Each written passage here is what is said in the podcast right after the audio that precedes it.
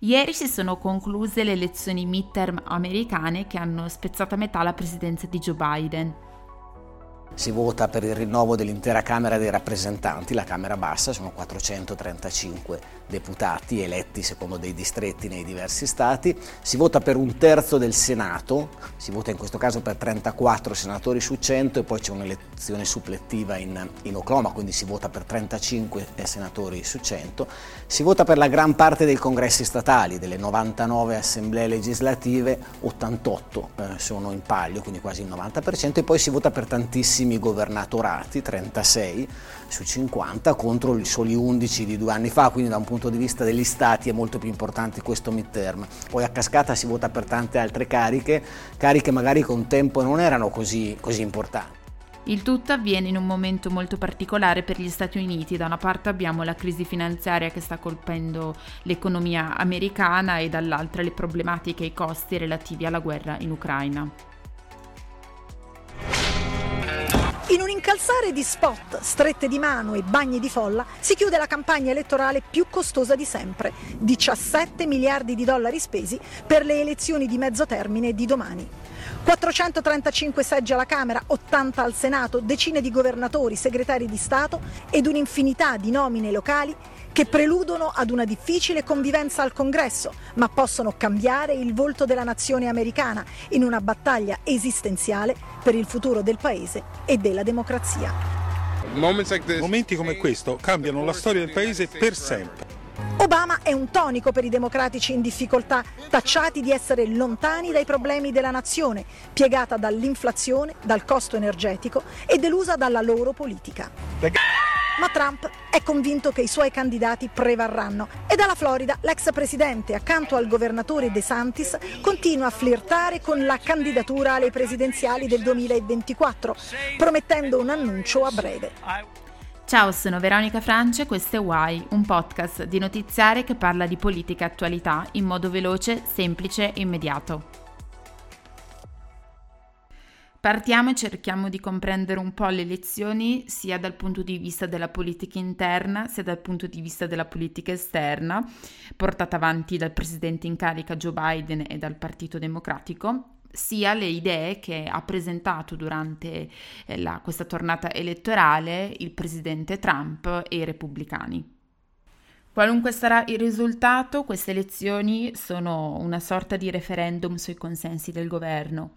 Se infatti i democratici perderanno, lo spazio di manovra per l'amministrazione Biden risulterà inevitabilmente limitato. It's election day. While it's unclear which races Republicans and Democrats will win, it could be days, perhaps even longer, before we know the final midterm results. What is certain is that this election looks different for voters across the U.S. There are many laws in many states that voters are going to be having to navigate for the first time this year. In the wake of the contentious 2020 election, rules have changed and more observers have been deployed. Here's a look at how the presidential election made a lasting impact and why some people are concerned that the changes we see this year, from voting regulations and voting methods to poll watchers, could affect voter turnout and the future of our elections. At least 40 states have passed laws in the last two years that either tighten voting rules or expand voting access, according to NYU's Brennan Center for Justice, a public policy think tank that tracks election legislation. If we're talking about whether it's become harder or easier to vote, I really think it depends on where a voter happens to live. Since 2020, 28 states have passed measures that would make it easier for eligible Americans to register, stay on the rolls, or vote. In Vermont, all registered voters will be mailed a ballot for the November presidential and midterm elections under a law passed in 2021. And in Kentucky, a new law established three days of early in person voting. Expansive voting laws are a recognition by legislators that more access means a more full, fair, and engaged democracy. 20 states have passed laws that the Brennan Center classifies as restrictive, which can include measures that shorten windows to apply for a mail ballot, limit the availability of ballot drop boxes, impose stricter signature requirements, or impose stricter voter ID requirements.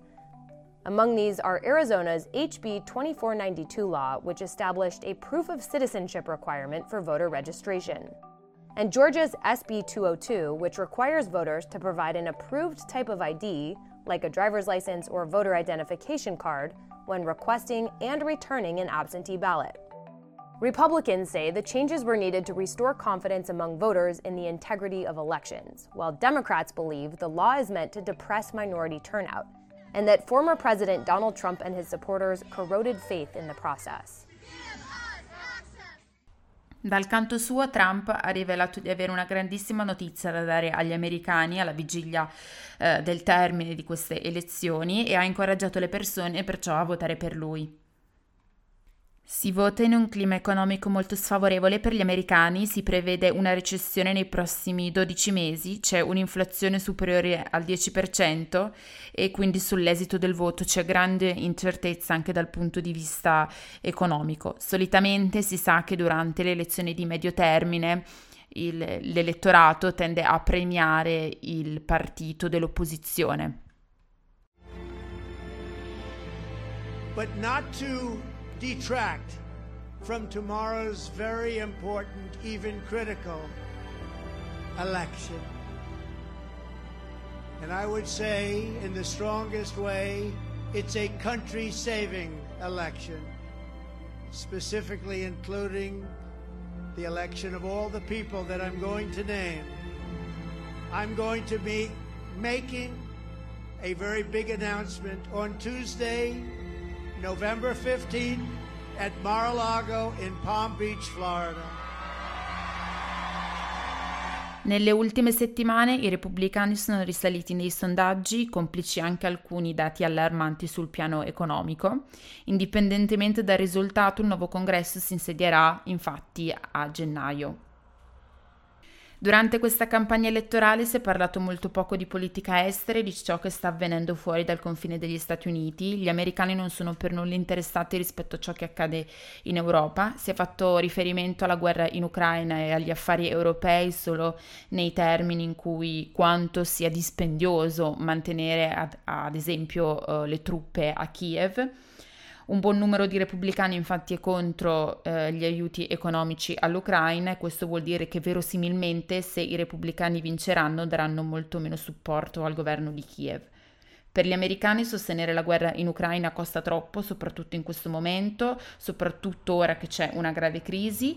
E su questo tema i democratici con Biden stanno preparando una maximanovra da far approvare entro uh, la fine dell'anno in modo tale che come abbiamo detto, il nuovo congresso si insedierà a gennaio, quindi qualora i repubblicani vincessero non avrebbero né tempo ehm, né modo di rivedere le cose. Sempre sul tema della politica estera c'è da dire che i repubblicani hanno portato avanti un filone isolazionista che ricorda molto quello degli anni venti, quindi il periodo subito dopo la prima guerra mondiale. È una tradizione molto forte che infatti la destra capitanata da Trump sta cercando di riportare in auge. È chiaro che per gli Stati Uniti l'unica vera rivale strategica rimane la Cina, tuttavia quello che comunque sta accadendo in Ucraina è particolarmente importante perché può avere conseguenze anche eh, sulle relazioni che intrattiene gli Stati Uniti con la Cina. La politica delle alleanze americane da sempre è assolutamente invincibile, gli Stati Uniti si mettono da sempre al centro di una rete di, alle- di alleanze tenute insieme da eh, non da metodi coloniali, eh, ma da una, un gioco di consensi che si basa soprattutto dal punto di vista ideologico e dalla forza commerciale ed economica che ha Washington. Per questo il lavoro della Nato diventa fondamentale anche per garantire un prestigio ide- all'ideologia americana.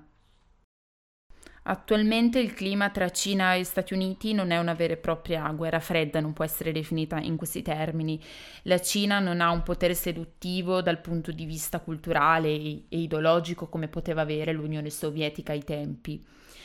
Taiwan però è un argomento fondamentale sia per Cina che per Stati Uniti. Sicuramente Taiwan è uno dei primissimi produttori mondiali di microprocessori e questo richiama moltissimo gli interessi commerciali degli Stati Uniti che usano i, i microprocessori quasi ov- dovunque. E per non rischiare di rimanere a piedi, tra virgolette, gli Stati Uniti stanno cercando di creare delle loro fabbriche di, mito- di microprocessori per slegarsi dalla dipendenza cinese. La Russia è entrata da poco all'interno dei nemici degli Stati Uniti, ma, no, ma, non può ovviamente essere paragonata alla Cina. Quando si è parlato di Russia all'interno della campagna elettorale, lo si è fatto non in considerazione della potenza militare che comunque la Russia al momento ha, lo stiamo vedendo nella guerra in Ucraina, anzi Mosca agli occhi di Washington pare essere estremamente scarsa. Sul fronte dell'immigrazione invece possiamo dire che è un argomento che riguarda sia la politica estera che la politica interna. Infatti vediamo diversi problemi che rispecchiano soprattutto alcuni problemi legati al tasso di criminalità e all'insicurezza dei cittadini americani dovuti in gran parte alla frontiera sud del paese e a un aumento generale della criminalità. Ora invece ci concentriamo maggiormente sulla politica interna. Innanzitutto si va a votare in un clima che è sicuramente meno sovraccaricato rispetto a quello di due anni fa, dove si era nel bel mezzo della pandemia. Oggi la tensione si è attenuata, ma rimane comunque un alto livello di polarizzazione. Fondamentale è mobilitare il proprio elettorato e inneggiare alla democrazia, soprattutto per Biden, che incoraggia un po' tutti a votare al fine di preservarla. Di solito il partito al potere viene penalizzato, punito in qualche modo durante le elezioni di midterm e probabilmente questo accadrà anche quest'anno. Joe Biden ha un tasso di popolarità basso, intorno al 41%. E I temi caldi di queste elezioni sono innanzitutto l'economia, fondamentale per il 71% degli elettori repubblicani secondo un sondaggio, mentre per i democratici sono due i temi, l'economia e l'aborto. Il tema centrale di Biden è sempre stato quello di rimettere la tematica della democrazia al centro della politica americana. Ha provato a farlo diverse volte con tutti gli americani, non solo col suo ele- elettorato, ma diciamo che in parte in questi due anni ha fallito. I tasselli prioritari della sua mh, campagna elettorale sono stati una maggiore influenza nello Stato in tutti i processi economici, avviare e attivare meccanismi di competizione, soprattutto a livello di mercato, quindi a livello commerciale, per rendere gli Stati Uniti eh, più attrattivi da questo punto di vista. C'è invece una divisione che riguarda la possibilità di colmare il dissenso e l'insoddisfazione della classe media, ovvero eh, in questo senso comunque i democratici non hanno fatto abbastanza in questi anni e invece hanno portato avanti e stanno ancora comunque fino a ieri l'hanno fatto, portato avanti una campagna elettorale basata sui diritti e soprattutto sul diritto all'aborto che vogliono preservare. La questione economica però è sicuramente quella fondamentale e soprattutto eh, la situazione richiede degli interventi nel breve periodo. Il problema però è che chiunque entre, entrerà al potere por- potrà varare delle riforme eh, che possono sì produrre effetti nel lungo periodo, invece insomma ora è proprio nel breve periodo che si deve assolutamente fare qualcosa perché c'è un'economia che non riesce a sostenere lo stile di vita delle persone e si deve assolutamente cambiare questa cosa. È lecito chiedersi cosa potrebbe accadere. Stando ai sondaggi, i repubblicani vincono, potrebbero vincere alla Camera e invece al Senato la situazione risulta un pochettino più in bilico, ovvero qui i democratici possono ancora giocarsela. Parrebbe che i democratici infatti in questo senso sono più in vantaggio, ma bisogna fare molta attenzione ad alcuni stati chiave detti battleground come la Pennsylvania, la Georgia, l'Arizona, il Nevada, ma in questo momento anche il North Carolina, il Wisconsin e il New Hampshire e appunto dalle proiezioni che abbiamo di questi ultimi giorni alcuni stati controllati dai democratici, soprattutto il, Nevada e in parte la Georgia, sono vulnerabili per i democratici, potrebbero essere vinti dai repubblicani e a quel punto i repubblicani avrebbero la maggioranza anche al Senato. Si va quindi verso una situazione di governo diviso in cui un partito controlla eh, la presidenza, un altro partito controlla una o due camere eh, del congresso, una situazione frequente eh, nella storia degli Stati Uniti. Il governo diviso aiuta a governare meglio perché forza le due parti a cooperare, a cercare quei compromessi che per come funzionano anche le procedure legislative in un sistema come quello statunitense sono indispensabili? La risposta la do da storico è no. Eh, è un po' una leggenda quello del governo diviso che aumenta l'efficienza, diciamo così, del processo legislativo perché andrebbe contestualizzato, è stato così in alcune occasioni, è stato, non è stato così in altre, ma soprattutto noi ci troviamo in una fase di acuta polarizzazione, di spaccatura politica profonda e quindi diventa ancora più difficile collaborare. Se i repubblicani vincessero sia alla Camera che al Senato sarebbe un po' un disastro perché ci sarebbe una scarsa produttività governativa e diversi problemi di democraticità. Si andrebbe avanti infatti per decreti esecutivi. Sarebbe una paralisi per tutto il sistema governativo e inoltre i repubblicani minacciano di ostacolare qualsiasi decreto che prevede l'aumento della spesa pubblica, che per i democratici è proprio una delle mosse chiavi anti-inflazione. Perché il partito del presidente dovrebbe perdere? Questa è una domanda sicuramente lecita, ci sono tanti motivi. Infatti è sempre più facile eh, sfruttare l'insoddisfazione del popolo rispetto al partito che governa, quindi al partito che è al potere, che non sempre si riesce a soddisfare in toto durante i primi due anni di presidenza. C'è stato un picco della criminalità urbana, questa è una cosa che spaventa tantissimo gli americani, soprattutto perché ad essere aggrediti sono stati anche alcuni esponenti del governo, quindi anche persone che in teoria dovrebbero avere un certo livello di sicurezza. Quindi insomma questa cosa della sicurezza è una cosa che eh, ritorna moltissimo tra le richieste degli elettori. In più c'è il problema dell'inflazione, c'è un enorme numero di persone che non è in grado di sostentarsi, i prezzi del cibo e della benzina sono aumentati tantissimo e soprattutto per la classe media. Biden e Kamala Harris non per tutti sono stati in grado di portare avanti un buon governo come avevano promesso, per alcuni sono, si sono dimostrati impreparati e sono state fatte davvero moltissime gaffe nel corso uh, di questo primo periodo di governo. Per i risultati definitivi si dovrà aspettare ancora qualche giorno, verosimilmente nella giornata di oggi probab- probabilmente questa sera e sicuramente di domani potremo avere un quadro più chiaro. Ieri si sono chiusi sì i seggi, ma molti americani infatti avevano già votato, circa 41 milioni di persone avevano eh, votato in precedenza grazie al voto per corrispondenza.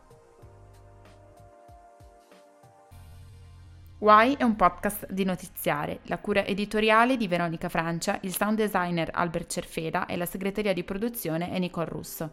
Ci vediamo mercoledì prossimo per un nuovo episodio.